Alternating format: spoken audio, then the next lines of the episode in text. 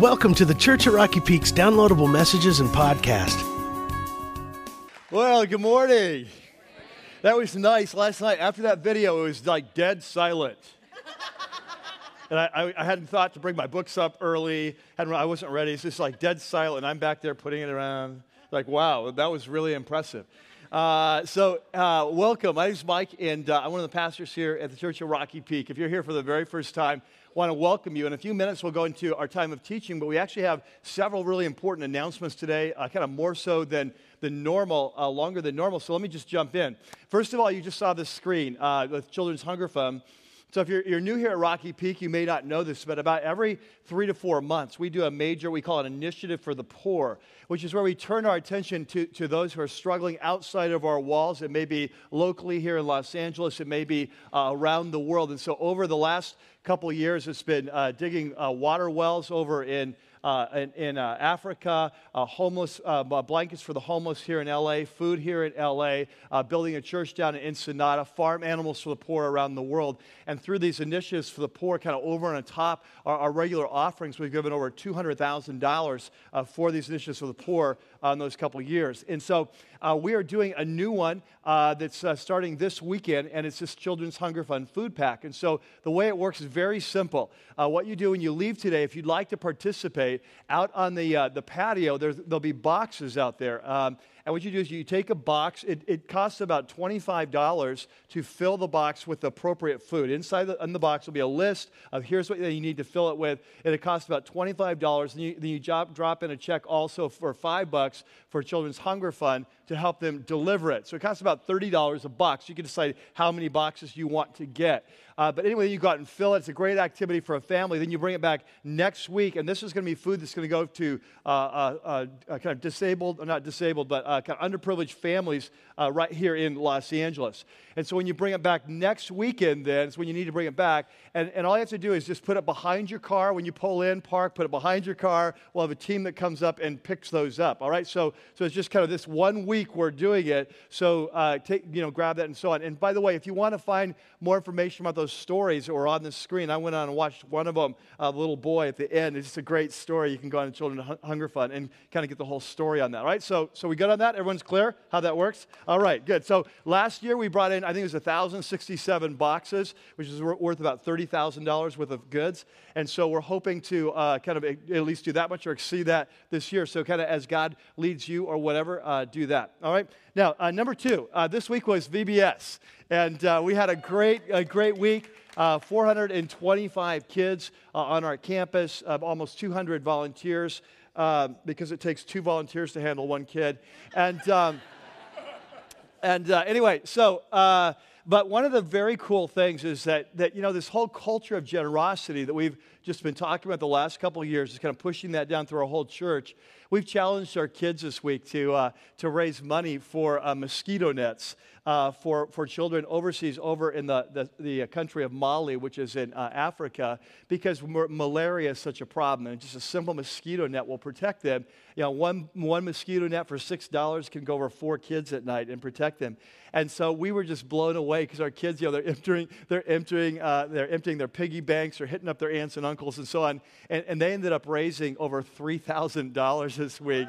And so uh, they, they bought a, uh, over uh, 500 nets, mosquito nets, and that'll, that'll protect 2,000 kids over there. And so we're really excited about that. Now, the third thing, is going to take a little bit of time, but um, I want to talk to you about our fall life groups. And of course, you know, life groups are the hub of our church. Uh, it's kind of where the real action is here. It's, it's where we take big church and we break it down into small church. And probably a lot of you, if not most of you, are in a group. But uh, I want to have a special announcement, and I, I want to give you a little bit of background uh, for it. Uh, about uh, a year ago, uh, I began to found, find my personal times of prayer with God that a, a, new prayer was just kind of welling up in my heart. And it was just so interesting. It's like, it, I don't know where it came from. It wasn't like I read a book, it wasn't like I'd seen a, a, a presentation, heard a podcast, gone to a conference.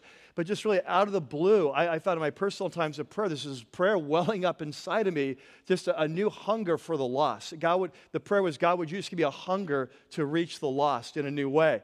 And, so it just kept coming back day after day. It, it's been like that for a year now. And so uh, over uh, last, last uh, fall, uh, in, in uh, October, we got away for our elders and senior pastor retreat. And I shared it with the guys there, and, and they were just very much, kind of very, really resonated with them. And just like, yes, this is the next step for our church and unleashing a movement is, is that we would grow to be a church that's increasingly less and less about us and more and more about those on the outside who, who don't know. And, and what, wouldn't it be awesome to be a church that's just is really passionate about reaching out to our community, especially for those who don't know Christ? And often we're in relationship with these people already, right? We're in relationship with people. And, and so wouldn't it be awesome if we were just a church that is really building intentionally into relationships, loving people well. And so when they begin to ask questions about Christ or church about, we'd be there to answer their questions and invite them to come and see, and they'd be able to come into relationship with Christ. And so uh, last fall, I mean, last uh, spring, I felt like God was beginning to put in my heart to do a series this fall called The Assignment Unleashing the Movement. And so, so it's going to be a, a it's going to be a series based on this last words of Jesus, where he gave us this assignment to, to go into all the world and share the message of Jesus, and then uh, when people came to faith, baptize them, and then teach them how to obey everything that he's taught them.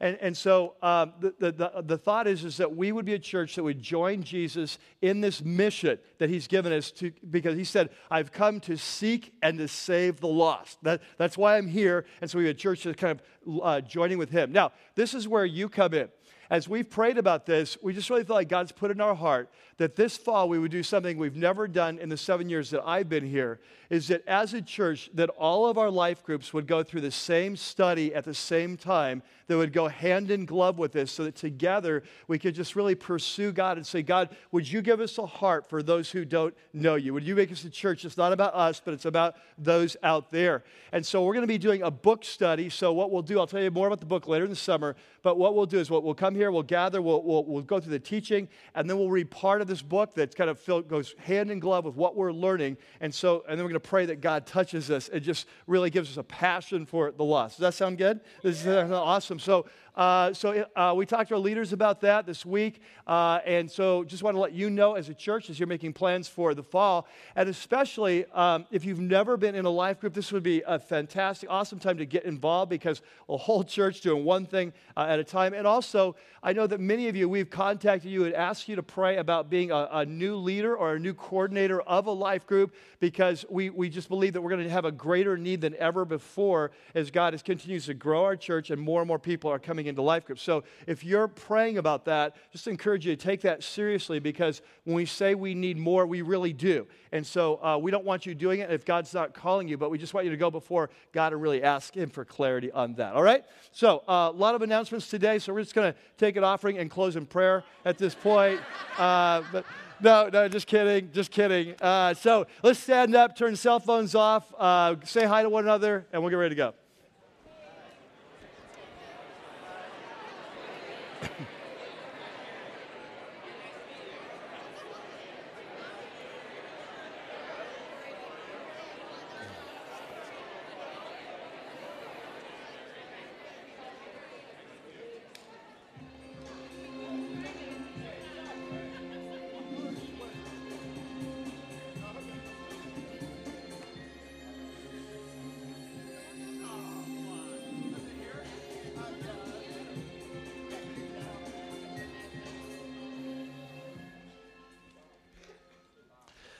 Well, how are you doing today? Are, are, you, are you awake? You ready to go? Yeah.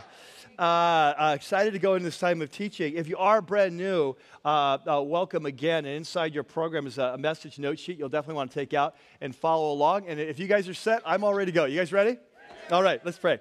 God, thank you so much for what you're doing in our church and, and truly unleashing a movement. God, we're, we're experiencing you. We're being transformed by you. We're giving our lives to you. People are coming to know you for the first time. And and, this movement is gathering steam. And so we, we pray that as we move into our future, just week by week, that every week you would meet with us, you'd, you'd, you'd shepherd us, you'd love us uh, deeply, that we could love others, and that you'd teach us what it means to run into our future with you. We pray that today will be a part of that. In your name, amen. Well, today we're, we're continuing the series that we started uh, last week called The Power to Give Jesus and generosity. If you are new here, you're brand new, a special welcome. I always take just a, a moment or two, a couple minutes at the beginning to, to set this up for those of you who are new.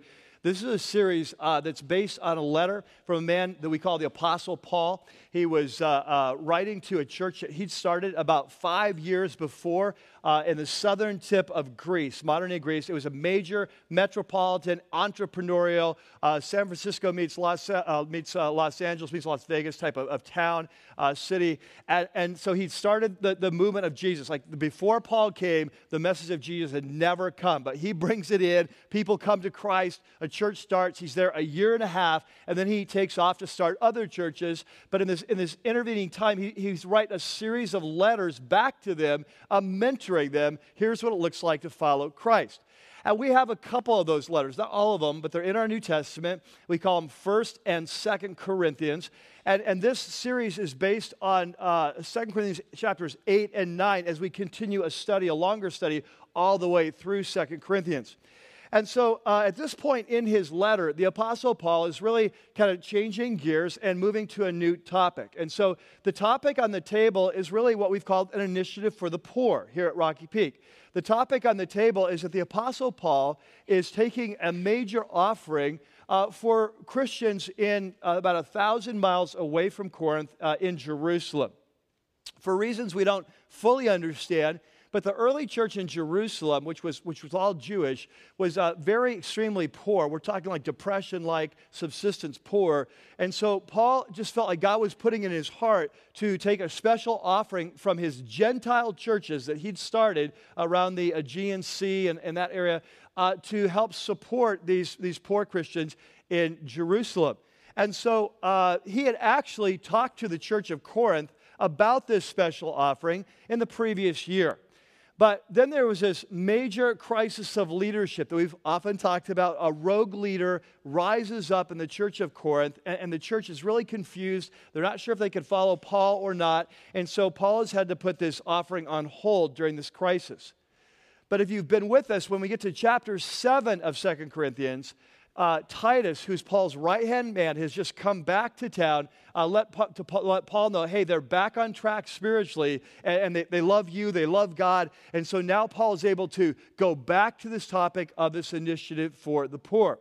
And so, in the process, uh, in these uh, couple chapters, eight and nine, it's just a three week series we're doing, that what we have is really some of the greatest teaching in all the Bible on what does it mean to be a follower of Jesus in terms of generosity and giving our financial resources as a Christ follower. We know that when we come to Jesus, all that we are, all that we have belongs to him, and so he wants to use that to extend his kingdom. What does it look like to follow Jesus in this area? And so we started that last week uh, in, the, in the first part of chapter 8. Today, uh, we're going to continue that. But before we jump in, uh, I want to go back in time to about the previous year when Paul was first writing about this. And he gave his very first instructions to this church on how to go about uh, this giving project. And so, if you have your Bibles, turn with me to 1 Corinthians chapter 16. And there in your note sheet, there's a section called Paul's first instructions, simple and systematic. And I want to go back and pick up what he first told them a year before, and then we'll jump back to Second Corinthians and talk about what his new instructions are.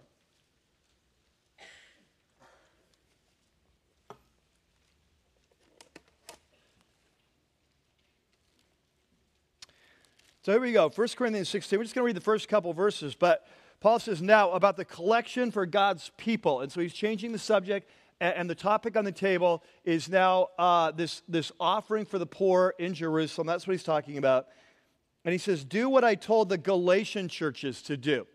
So the Apostle Paul had, by this time in his life, started many churches around in the ancient world. Uh, the region of Galatia is like modern day Turkey. He had started many churches there. And so, what he wants the Corinthians to know is what I'm about to tell you about generosity and giving. It's not just for you, it's kind of standard operating procedure. This is what I'm telling all the churches uh, to do. And so now comes his very simple and systematic uh, instructions. He says, uh, on the first day of every week, so what's the first day of every week? Sunday, good. Last night they struggled with that. Uh, and someone said Saturday. It's like just because you come on Saturday doesn't mean that's the first day of the week. Okay, so on the first day of every week, yeah, yeah it's Sunday. And of course, uh, this is significant because in the early church, they, they began to worship uh, not on the Sabbath like, like the Jewish people had always done, but on, on Sundays because it was the day of the resurrection. And, and Jesus is the first step of the new creation that's coming. And so they would worship on Sundays uh, on the day of the resurrection, not on Saturday. So he says, on the first day of the week, um, that uh, you should, uh, uh, each one of you, notice that it's like no exceptions, each one of you should set aside a sum of money. And then he says something important. He says, What? In keeping with his what? Income. All right, so it's going to be proportionate giving, uh, saving it up so that when I come, no collections will have to be made. So Paul says, hey, they, you know, I've talked to you before about this, this offering. You already know about that. Uh, but he says, here's what I want you to do. Uh, I'm heading your way soon. And so I want you to, uh, on the first day of every week, uh, every one of you in your church, you know, some of you are poor, some of you are rich, whatever, but every one of you set aside kind of a regular, uh, systematic uh, set of income, put it aside so that when I come, then this money will be ready to go and for this offering, right? So that, that's the very first instructions that he gave them in the previous year. Now, now we're fast forwarding ahead.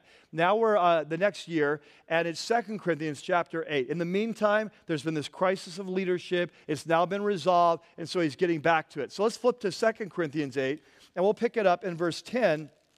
And this is where we left off uh, last week. So last week he started, gave them some uh, basic principles about generosity and giving, uh, gave them some examples, and then uh, now he's getting very specific. So he says in verse 10, he says, Here's my advice about what is best for you uh, in this matter. And so I want you to note that. We'll come back to this today, but, but uh, the Apostle Paul is about to tell that, talk to them about money. And, and, whenever a pastor talks to his flock about money, it's always sensitive time, right? It's, just always, it's always a sensitive topic. And, and what he wants them to understand is that the Apostle Paul sees himself as their spiritual father right? So, so he's the one who brought him to Christ. And we've seen this throughout the letter that he loves these people deeply. He's very passionate about them. And so, what he wants him to understand is I'm about to talk to you about generosity. I'm about to talk to you about money, but I, you need to understand this. This is not about me, this is about you. As your spiritual father, uh, I want to talk to you about generosity because this is truly what's best for you okay? And so, so I remember, for example, uh, when I was raising my daughters, uh, that, that we taught them about generosity, and, and, there was really nothing in it for us. It was just it was about them. It was about uh, them growing to be like Christ, and, and we loved them, and so we taught them because we really believed that this was the path to life. And so Paul is doing the same thing with, with his spiritual children here. He says, So here's my advice what's best for you. He says, Last year, so we're going back a year. He says, Last year, you were the first not only to give, and so when Paul first shared this opportunity, this, this initiative for the poor, they were in right away. And right away, they said, Yes, we'll begin to give right now. But they also made some commitments to the future that not only will we give right now, that we will give uh, more in the future. And so he said, Last year you were the first not only to give, but also to have the desire to do so. So now finish the work. In other words, you made those commitments, now follow through on them so that your eager willingness to do it you know, in the beginning may be matched by your completion of it. So, so I don't know if you've ever had this happen where, where God comes to you and he calls you to something. It doesn't really matter what it is, but he calls you to something and, and you're so excited. Maybe, maybe it's in a, a message that, that someone's uh, teaching. Maybe it's a podcast. Maybe it's your personal time with God. Maybe you're reading the word. But there's something the Holy Spirit just says, this is for you. And he calls you to it. Maybe, maybe it's an act of, maybe it's a ministry he calls you to. Maybe it's an act of generosity. Maybe it's a new lifestyle change. Maybe it's a time in his word. And so the Holy Spirit puts it in your heart. This is what I want you to do. And you're so excited. But, but have you ever noticed that, that down there is five months down the road, it's six months down the road, that, that suddenly you wake up one day and you, you've kind of gotten off track? That this thing that he asked you to do, you've kind of forgotten it. And so, so this happens to all of us. So Paul is saying, hey, when God first put this in your heart, you were so excited, you made your commitments. Now it's time to get back on track and follow through with what God initially put in your heart to do. And so then he says, um, uh, at the end of the verse 11, he says this again, but do it according to your means. So, second time, he says, I want you to give, but again, it's according to your means, kind of proportionate giving. And then he says in verse 12, he says, For if the willingness is there, then the gift is acceptable according to what one has, not according to what he doesn't have. And so this becomes a very important principle about generosity and giving that what God asks of us is, is unique to each one of us. And so uh, the, the Church of Jesus is not like a country club where you have an entrance fee that everyone pays, like the same, that, that is according to our income. And, and this very, the principle is, is that, uh, and we'll talk about this more today, that the way we tend to measure giving is by how much we give, right? The amount, how much we give. God measures it differently. He measures our giving by how much it costs us to give.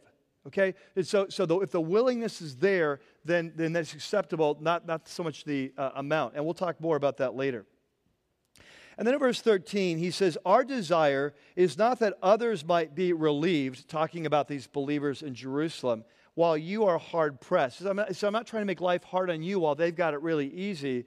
Uh, he says, but that there might be equality. So at the present time, your plenty, like you have plenty right now, your plenty will supply what they need, so that in turn, their plenty in the future, in other words, if you ever were to have a need, uh, will supply what, what, you need. So he says, you know, really, I'm just trying to even the scale. They're, they're really suffering right now. You've got plenty. What, what I'm trying to do is take some of your plenty and meet their needs so they have enough. If, if, the, if the role was ever reversed, it'd be going the other way, hypothetically, you know, whether it happens or not. He says, it's just, it's just the way the body of Christ works.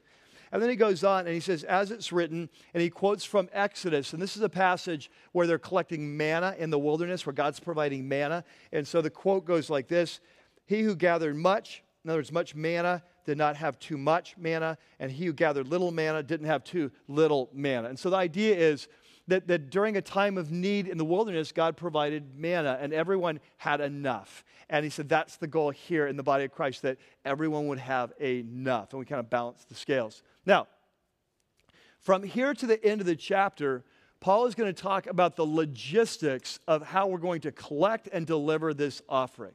Now, remember, we, we, this is a day and age, there is no PayPal, right? there, there is no uh, log on to our website and do automatic withdrawals from your checking account. Uh, there's no wiring money. Like the only way to get money from one place to another is to carry it physically. So Paul's going to be taking a large amount of money collected from all these churches a thousand miles away over uh, dangerous roads. And, and so, uh, of course, there's always questions about this. There's questions in the question hey, is Paul going to dip into the till? Is, can we really trust him? Uh, and so Paul says, let me, let me tell you what I'm going to do to make sure that all this money that you give gets there. And, and we have the highest level of integrity and accountability. And so the, from here to the end of the chapter, he just shares his plan. And the plan is, is that he has asked several of these churches that are giving to this contribution to choose a representative. Men who are high respected, high integrity, have a long time reputation, that they would choose members of their church to go with him on this journey. And so he says to the Corinthians, he says, Look, I'm going on this journey. Titus is going with me. You know Titus, He's, he, you trust him. I'm going. We're taking these other couple brothers from these other churches. And so pretty soon they're going to be coming. You're going to meet them. And, and so what Paul is doing, he just wants to assure their hearts that this offering is being handled with the highest level of integrity.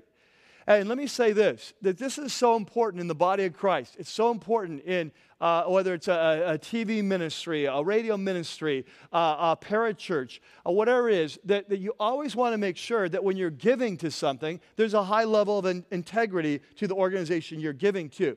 So, like, if you're ever in a church, like you ever leave Rocky Peak and you move to Arkansas or something like that, and, and you're and, and, and you come to a church, right? And they're they're saying, like, we just need money, and you give the money to me and, and just trust me because I'm God's anointed, right? Those are codes words. You want to, that, that's code for run for your life.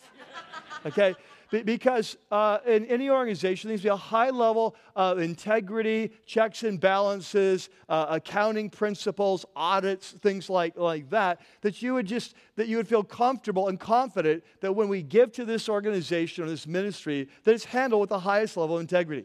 And so that's really what Paul is doing in his own way in his day and age, is that he's saying, huge offering, we're taking it, several guys going. And so you can read that on your own. Just for time, we're not going to go through that. But I do want to highlight two statements he makes in verse 20 and 21, because they're really important great principles about integrity in finance. So he says in verse 20, we want to avoid any criticism of the way we administer this liberal gift. He says, so he, want, he says, we're just making sure that, there is, that there's no question that this is being handled with the highest integrity. And then he says, for we're taking pains to do what is right, not only in the eyes of the Lord. In other words, Paul knows his heart. He knows he's not going to take a dime from this. And the Lord knows that. And so it's in the eyes of the Lord. He says, but we're taking pains. It's not just in the eyes of the Lord, but also in the eyes of whom? In men. Okay, so so we want to handle this with the highest level of integrity and accountability. And so, so that, that's going to free them up to give generously because they're not really wondering then how this money is going to be used. They have confidence in how it's going to be used. And so, so that's the passage. So we've got these two passages today 1 Corinthians 16, 2 Corinthians 8, where Paul in both is giving some very specific instructions. Now, last week, if you were here, we started uh, 2 Corinthians 8, and, we talked about the, we gave four basic principles about generosity. I call that Generosity 101. If you were here last week, just, okay? This week, we're, we're, we're moving up a class. We're doing Generosity 102. So, there in your note sheet, give yourself a hand. you are now graduated uh, to uh, chapter 2, to, uh, lesson 2. But uh, Generosity 2, uh, 102, learning how to give. And so, in this passage, we have three important principles that Paul is going to add today. They're going to add to the four we had last week uh, on generosity. What does it look like to grow as a follower of Jesus, become like Jesus in this area of generosity? So, here we go. Number one.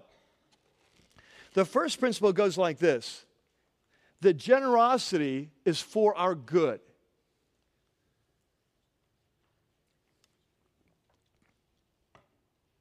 Now, now, we talked about this a little bit last week, but, but the first thing Paul wants them to understand is he says, as he comes to this church, he says, You're my people. Uh, I love you. You're my, my flock. You're my, I'm your spiritual father.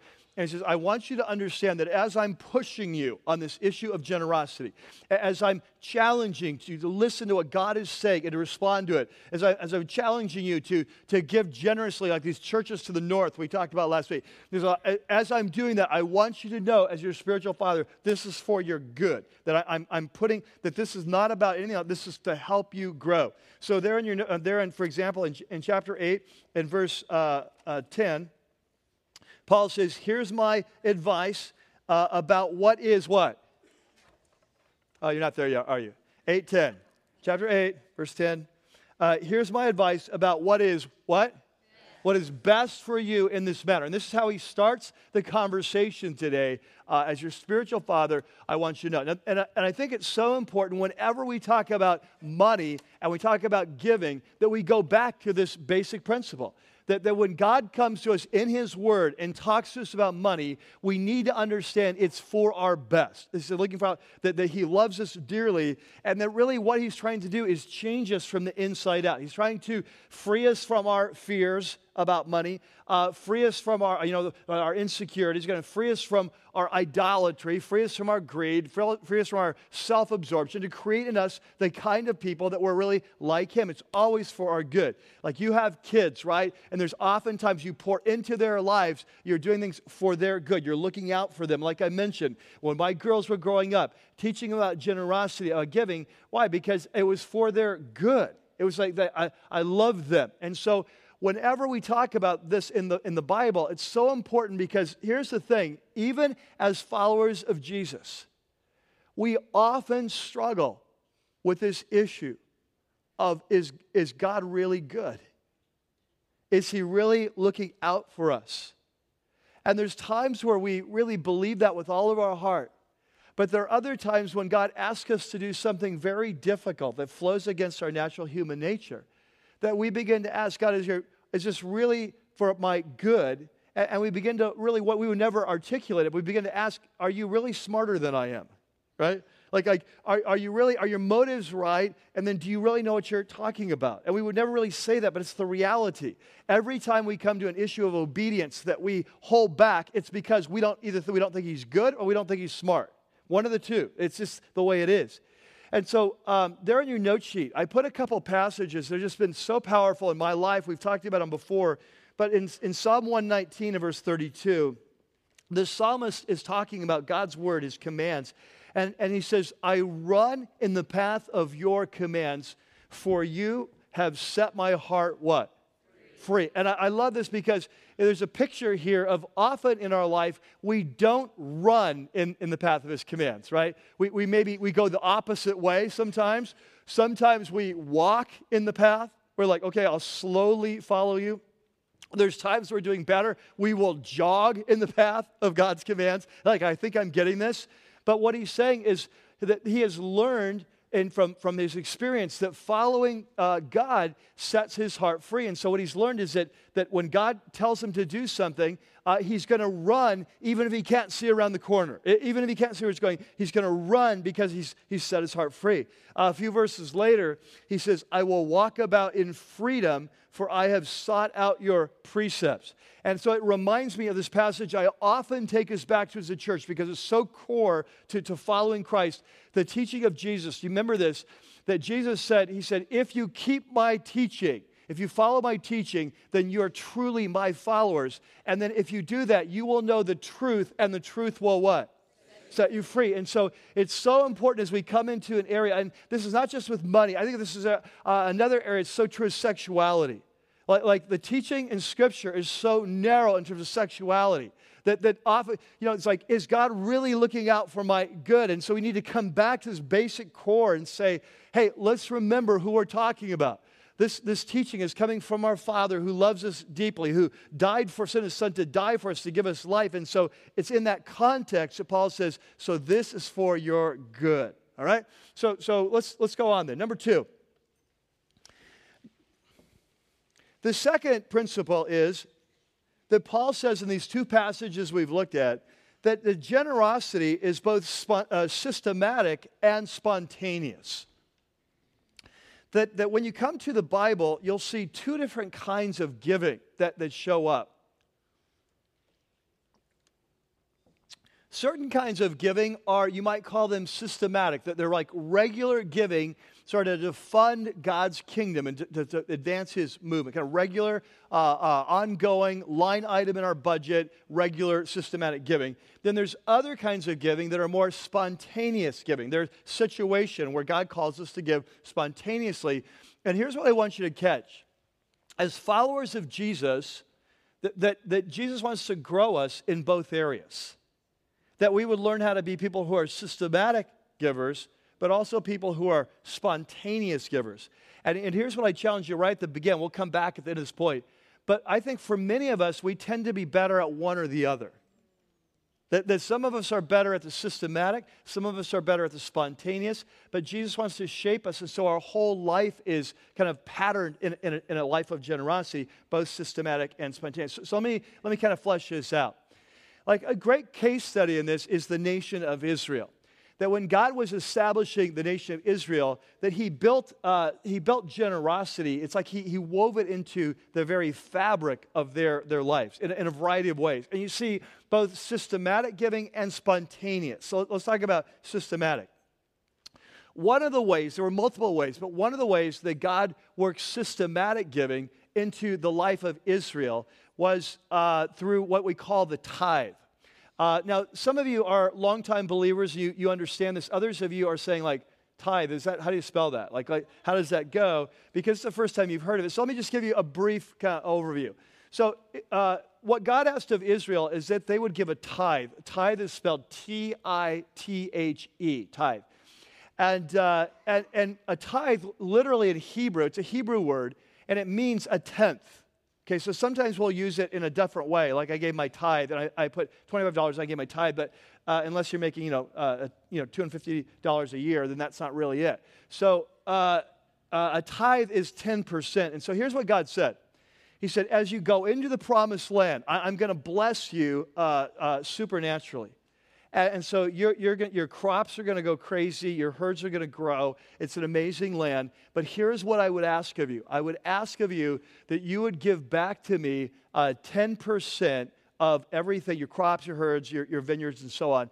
Uh, to fund my movement and to help with the poor. And so this was to be brought into the storehouse, being brought into uh, the temple uh, to support the spiritual life of the nation so they have a strong spiritual leadership. And so God said, that really belongs to me. This is not an option. That top 10%, it belongs to me. And to, you're to give it off the top and, and you're to give it uh, the, the very best right? And this is a way of honoring me. It's a way of worshiping. It's an act of worship. It's a way of saying, I trust you to provide for my future.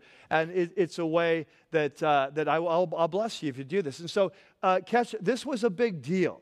Uh, this was a major, this is like with your kids. You're trying to teach them a lesson. You're trying to grow them up right. So God, he, this was a big deal. He says, if you do this, I will bless you. If you don't do this, I won't bless you. In fact, you'll be under a curse and financially things will fall apart. Okay, so this was a big part of their national life. And so, for example, there in your note sheet, I put what, what a passage it's a very famous passage, but ironically, as I was looking at it this week, I realized that I have never taught on this passage in seven years, which is sort of a kind of a world record for a pastor, probably. But, um, but, but here's like an example of teaching about the tithe in the Old Testament. So let's just walk it through. This, this is a time in Israel's life when they were not walking with the Lord in a wide variety of areas. But one of the areas is in regard to their generosity. And so, and when you get to chapter 3 of Malachi, here's what God says he says, Ever since the time of your forefathers, you have turned away from my decrees and have not kept them. Okay, so, so this is not a good way to start the conversation, that you have basically screwed up your whole history. And, and he says, So here's what I'm asking. He says, I want you to return to me, and I will return to you. Now, quick little sidebar here. This is not what the message is about today, but I just want to say this powerful statement. Uh, one of the greatest statements in the Bible is who God is. no matter how far we run, no matter what we've done, uh, no matter how much we rebelled, there's a promise return to me, and I will return to you. Uh, it, is, it is a, it's, a, uh, it's a promise uh, without, without time limitation until you die or until Jesus comes back. That, that when we're off track, and maybe you're here today, and you're just checking out church, and you're just you're just, there's a hunger in your heart for God. And you're not sure what to do, but you feel kind of bad about that because you know that you've often been disobedient, you've often rebelled. Just this amazing promise. God says, Return to me, and I will return to you. And so in this case, though, it was uh, regarding their finances. And so they, they ask, Well, how are we to return? In other words, what have we done wrong? And, and then God asks this question. It's really a rhetorical question, and in a sense, kind of a ridiculous question, as you'll see in a minute. It's meant to shock them right? And so God throws out this question, kind of rhetorical. He says, Will a man rob God? Okay? And, so, uh, if, if, you know, we're kind of used to this, but if you read it for the very first time, and you know, God's throwing out the question, hey, do you, what do you think about a man who would try to rip off God? Like, what do you think about that guy? You say, well, he's an idiot, right? Like, if you're going to rip someone off, rip off a bank, right? Go for a bank. Uh, if you feel the need to steal, steal something from your neighbor uh, if you wanted to, you know, take money under the table at work, but don't rip off God. You've got to be an idiot because God sees everything and He's going to hold you accountable, right? It's like, who would be so stupid as I'm going to sneak up on God? That's, that's the idea. I'm going to sneak up, I'm going to rip him off. He won't notice. And so God just throws this out like, will a man uh, rob God? And it's like ridiculous. And he says, but you ask, but, but how? He says, well, how do we rob you? Like, what are you talking about? And he says, well, and God answers, in what? in tithes and offerings. Remember, we said that first 10%, and there were certain offerings that were required. Certain were not required. We'll talk about in a minute. But he says, in these regular systematic things, in, in tithes and offerings, you're, you're ripping me off.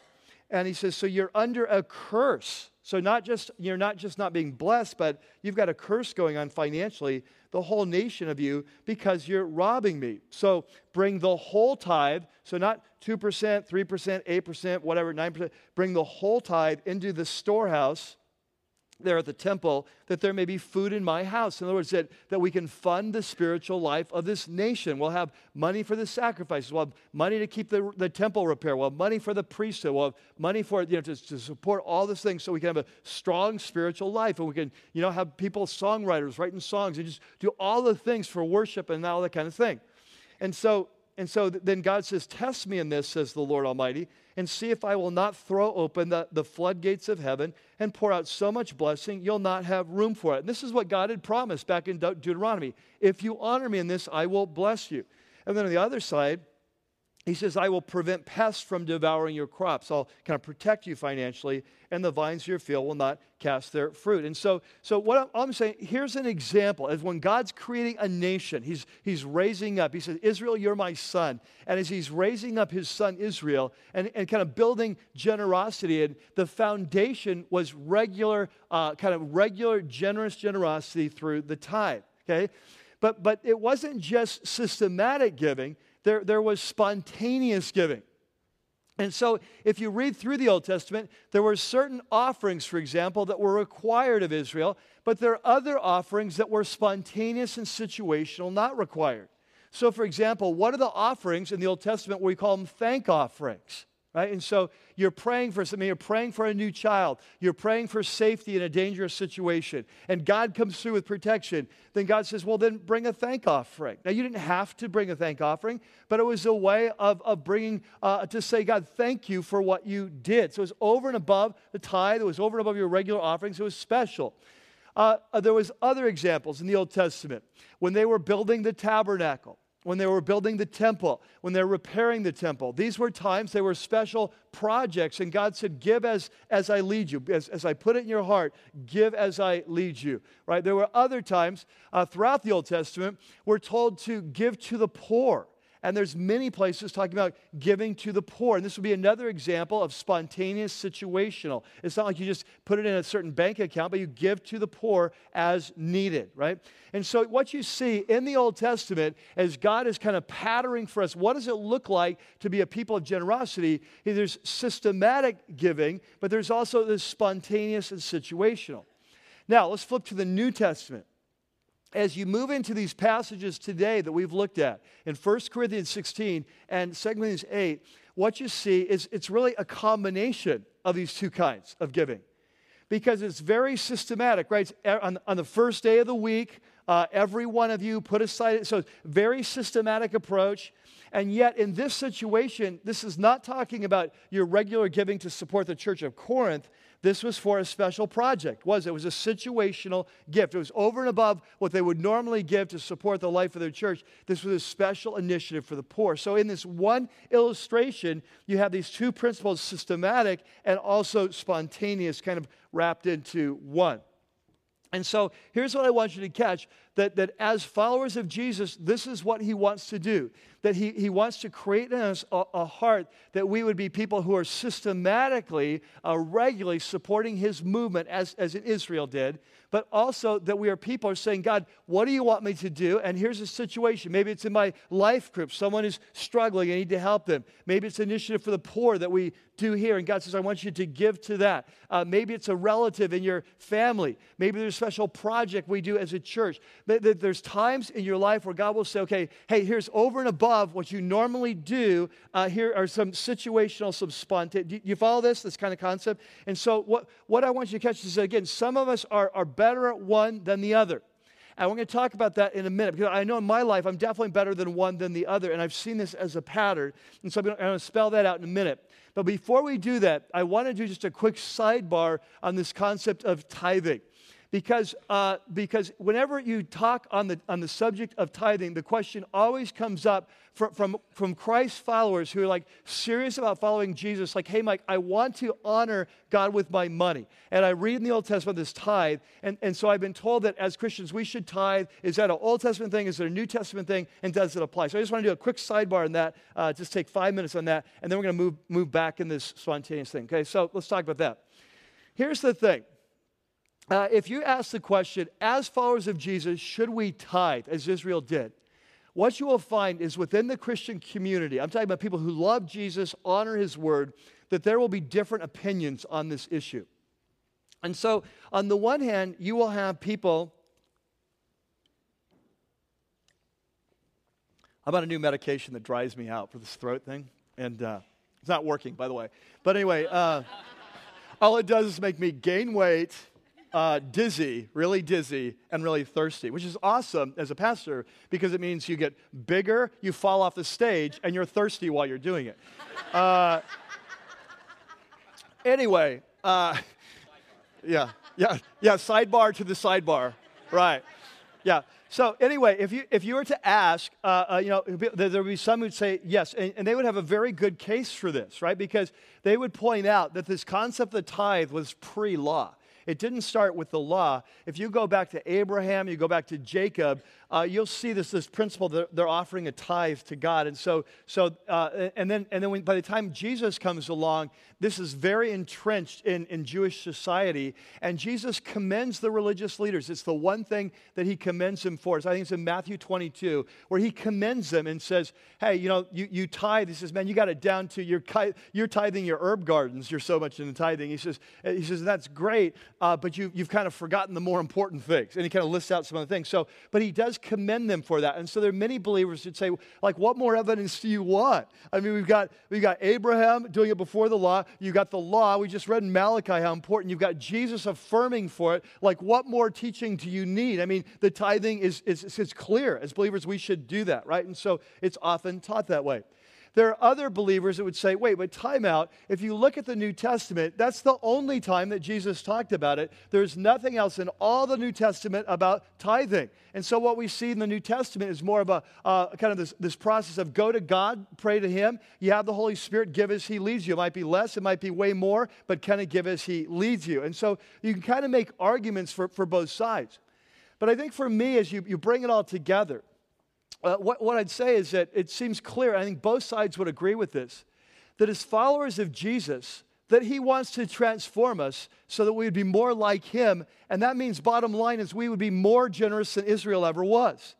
Because if God required of Israel that 10% before Jesus came, if he required the 10% before we knew how much God loved us and the price he was going to pay in his own blood to rescue us, if he required that 10% before uh, the Holy Spirit came to transform us from the inside out, it's really hard to believe that he says, okay, now that all that's happened, forget the 10%, give me two and you're good, right?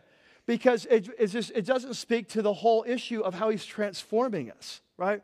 And so, so what I always encourage people to do, I, will tell you this in, in my own life, when Lynn and I were uh, 20, we were uh, in our 20s. Uh, it was before I was on a church staff. So I, I, was just, I was just kind of part of this church.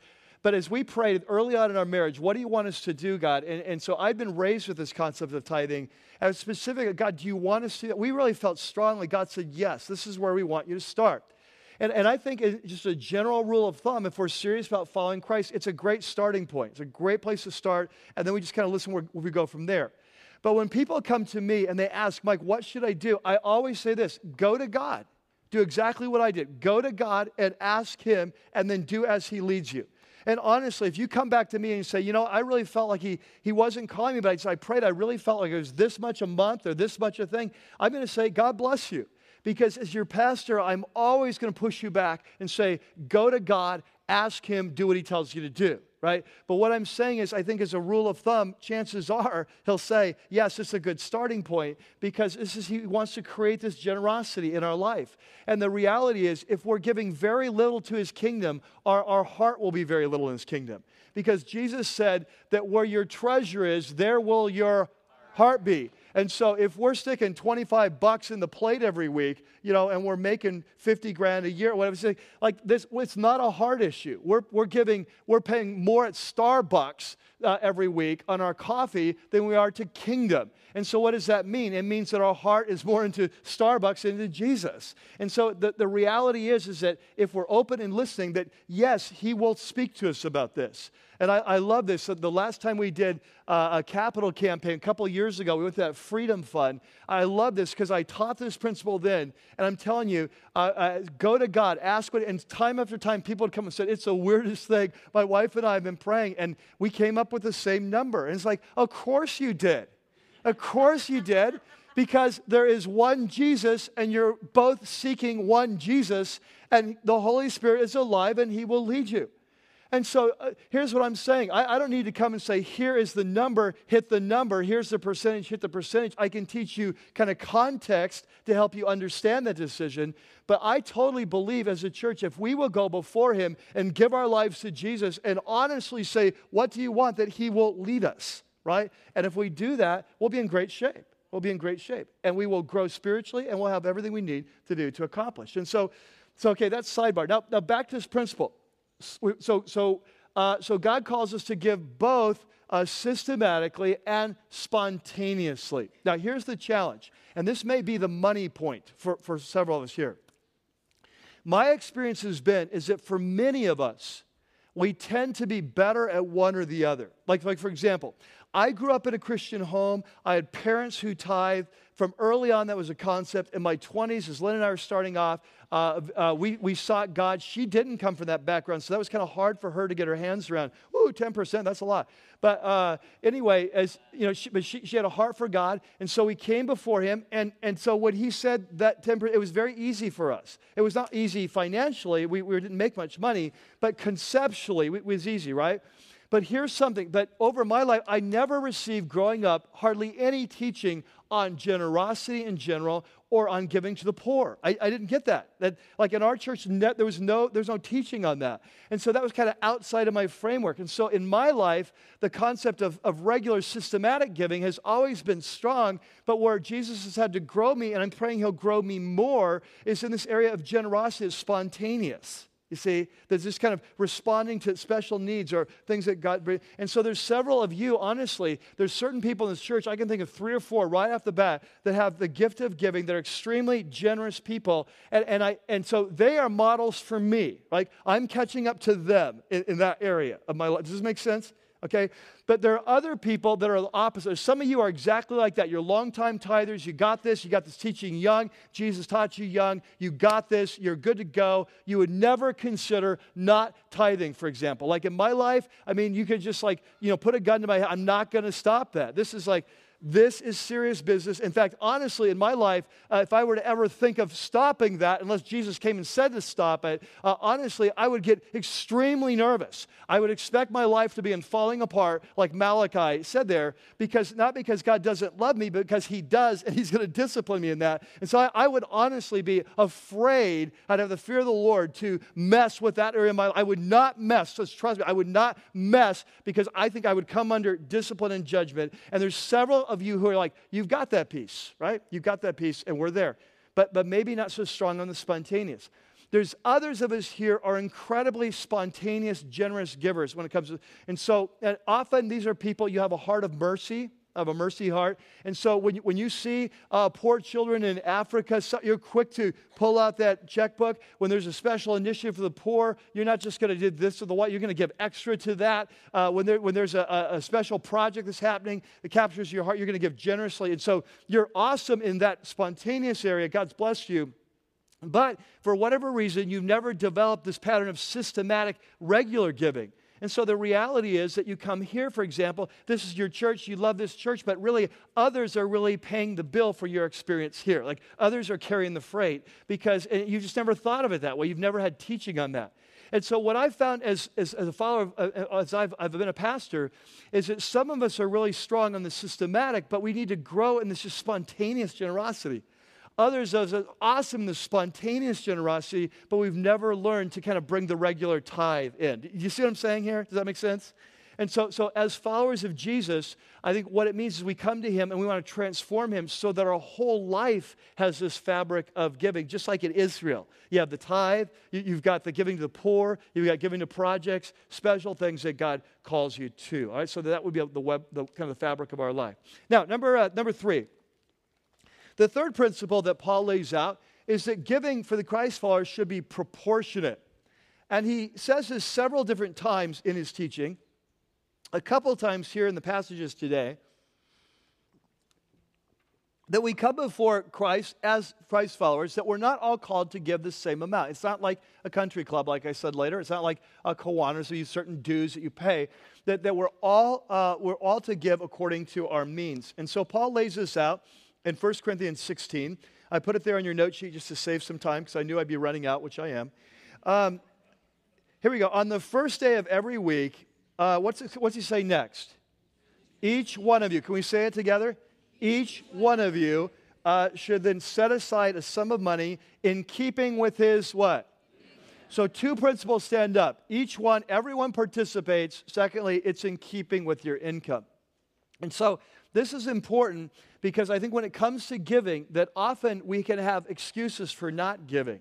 And, and, so often they're situational. I'm in college, I'm still kind of paying my bills. We just had our first child, money's tight.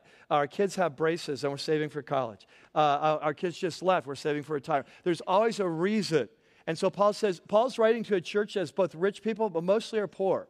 And he says, Look, everyone, I want you to give. It might be a lot, a lot, but give what you can. Everyone participates. In the body of Christ, it's important for ownership, it's important for the kingdom, it's important in the unseen realm. Everyone participates, right? And then, secondly, he says that it's in keeping with his income. So it's a proportionate. If you look at the next verse, now, now finish the work so that your eager willingness to do it may be matched by your completion. And here it comes again, according to your what? Means. Same principle. And so if you stop and think about it, this is the principle of the tithe, right? The, the principle of the tithe was that according to your means. In other words, if you make 20,000 a year, you're going to give how much that year? Okay, good. Took a little while. Right. Okay, welcome to your Sunday. Uh, right. Like, like if you make 50,000 a year, 5,000, right? 100,000, 10,000, you make a million, 100,000, right? So the, the principle is the same. It's according to your means. It's like you don't all give the same. As you make more, you give more. And that's kind of the principle here. And so, um, but he says, uh, and, and, then in verse 12, he tells us why this is the principle. And so look at verse 12 on your note sheet. If the willingness is there, the gift is acceptable according to what one has, not according to what one doesn't have. And so Paul is encouraging some of these believers. He says, I want you all to participate. And he says, I just want you to remember that God measures giving differently. That as human beings, we tend to measure by the, um, how much is given. God measures by how much it costs us to give. And so he's encouraging some of these people hey, if the willingness is there, it doesn't matter how much it is, the amount. It's about how much you, are giving, how much cost. Great, great illustration of this. You remember that uh, Jesus is one day, he's with his, uh, he's with his men. Uh, they're at the temple complex in Jerusalem, which is huge. Three football fields on a side, massive stone buildings. And, and they're there, and they're just kind of doing some people watching because there were no malls in those days. They would go to the temple. So uh, they're, they're, there at the, they're there at the temple, and they're just kind of people watching. And there's an offering box there. They wouldn't pass it. There's a box and different people are coming along dropping in different amounts of money. And so some, some big, some small. And all of a sudden, this, this woman comes. We find out later in the story, uh, they didn't know this at the time, but she's a, she's a widow. We don't know if she's 25 year old widow or 50 year old widow or 75. We don't really know. She's a widow. And so she comes and she just, she's, she's very poor. We're going to find out. And she just drops a couple small coins, just like, uh, like, like two of our pennies and I don't know about you, but I, I, sometimes I even throw pennies. It's like, what do you do with pennies? They're so worthless, right, these days. What can you buy with a penny? And so they, he drops this couple small uh, copper coins in. And, and, so Jesus all of a sudden says, stop the presses. And he just, he just gathers, did you see what happened there? And they're like, like what? He said, that, that woman is the type of giver I want you to be. Like that woman is a model of generosity. And this is what I'm trying to do in your guys' lives. This is a teachable moment. Just see that. Just see what she did. And they're like, What? And then he said this very powerful thing there on your note sheet from Mark 12. He says, I tell you the truth, this poor widow has put what? More. more. Can we say it again? She's put more, more into the treasury than all the others. And I'm sure at this point they're kind of blown away. Like, what are you talking about? She's put in like two, two pennies, two dimes. Like, what, what are you talking about? And then he went on to say, they all gave out of their wealth, but she, out of her poverty, put in everything, all that she had to live on. And so here's what's important to catch. When God is watching our giving, right, we put that check in, we do that automatic online, He is measuring not how much we gave, but how much it cost us to give and that gets tallied up in heaven in different. It's like a, it's like a money exchange rate. right? And, and so when she puts in that small, it's just like the bank of heaven goes crazy. It's like ching, ching, ching, ching, ching. You know, it's like because she put in, it costs her so much. And, and let me tell you something. This principle then cuts both ways. Because for those of you, you're really struggling, right? You're going through hard times right now. You're not making enough. You're barely, and, and so when it comes to giving, and I've talked to many of you, you'll come up and say, Mike, I, I wish I could give more. It's just hard right now. We're just so struggling, right? For those of you who are struggling, and but you do it, God puts in your heart to give, and you give, I, you know, God wants to encourage you that He is so blessed by that, right? And when anyone comes to me and shares that, I always tell them that. Hey, God measures different.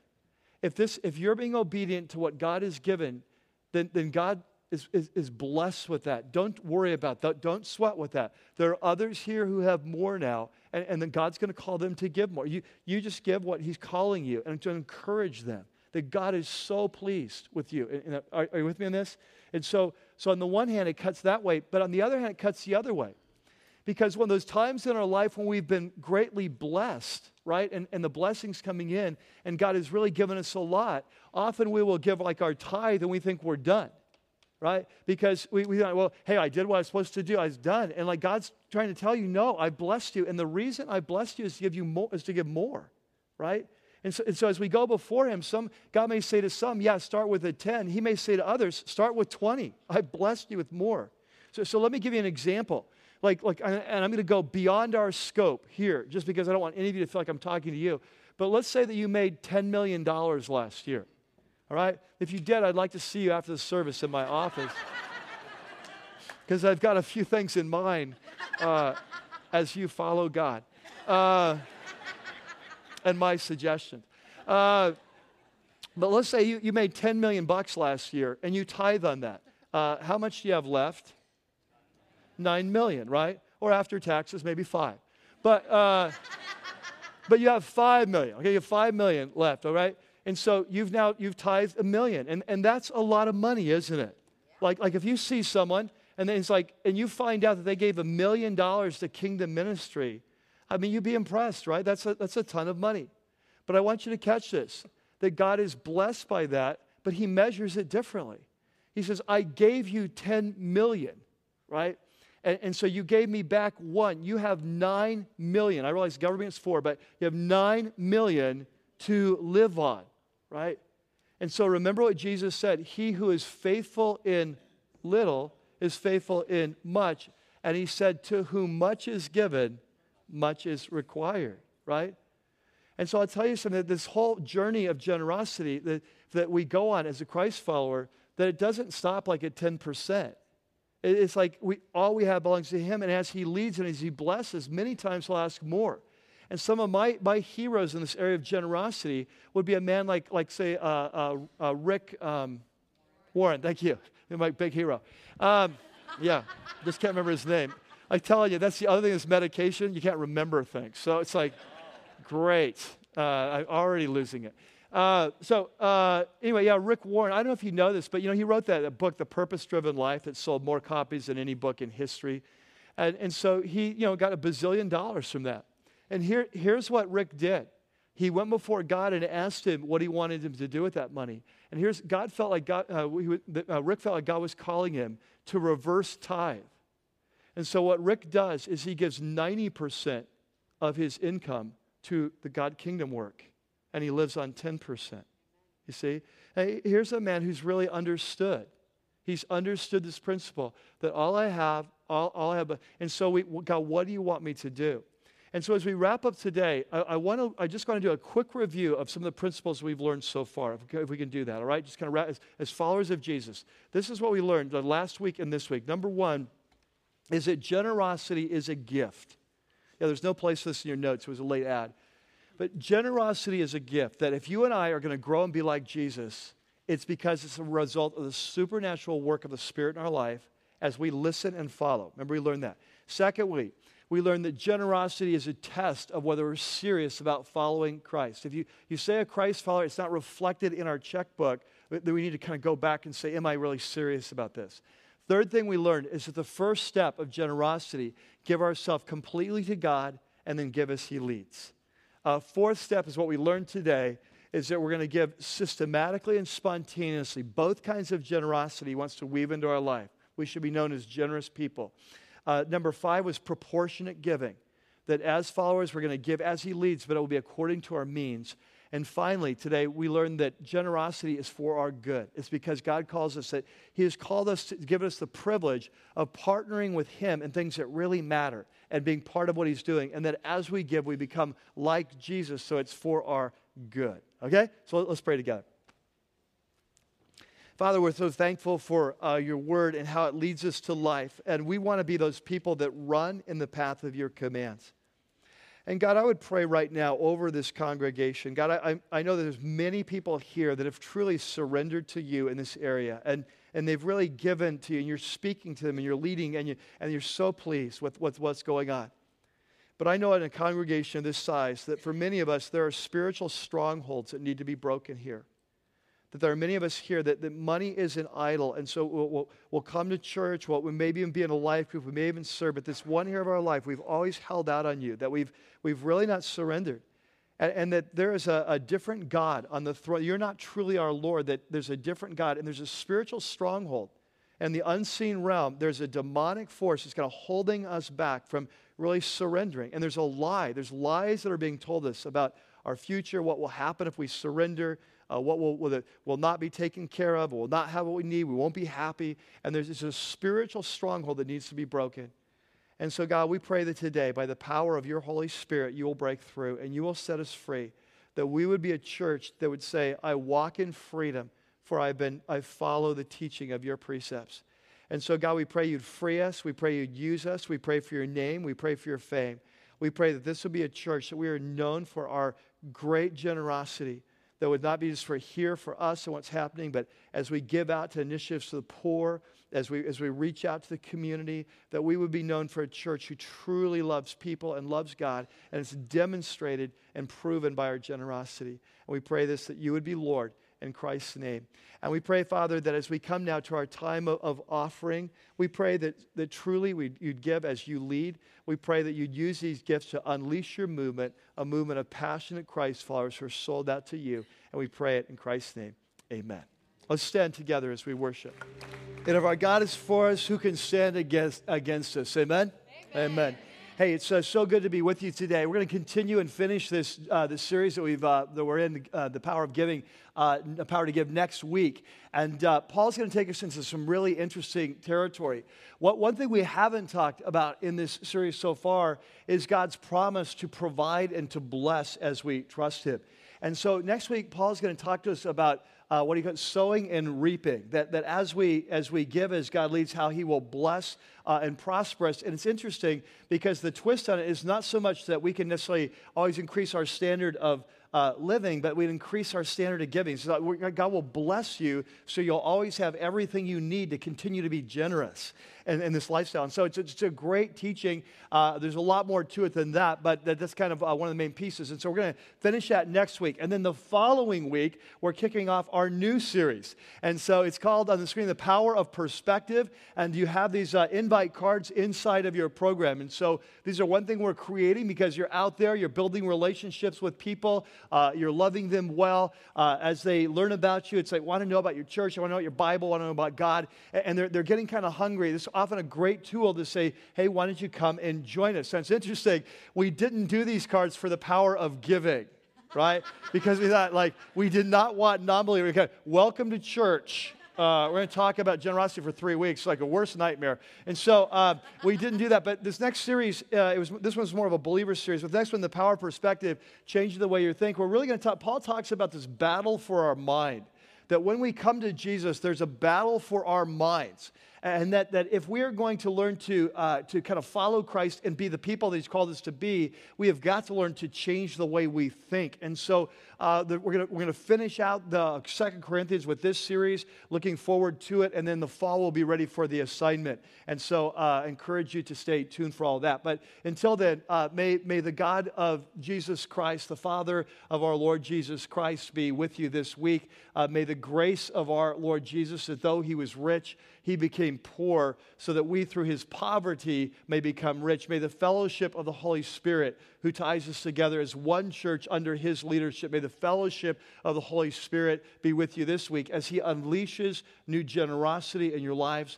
And, and, if there are any of you who are struggling with this whole area of surrender to Jesus, my prayer for you is that stronghold will be broken this week as you surrender to his leadership and you experience the freedom for which you were created, that you would run into the future he has for you. God bless you guys. Love you. See you next weekend.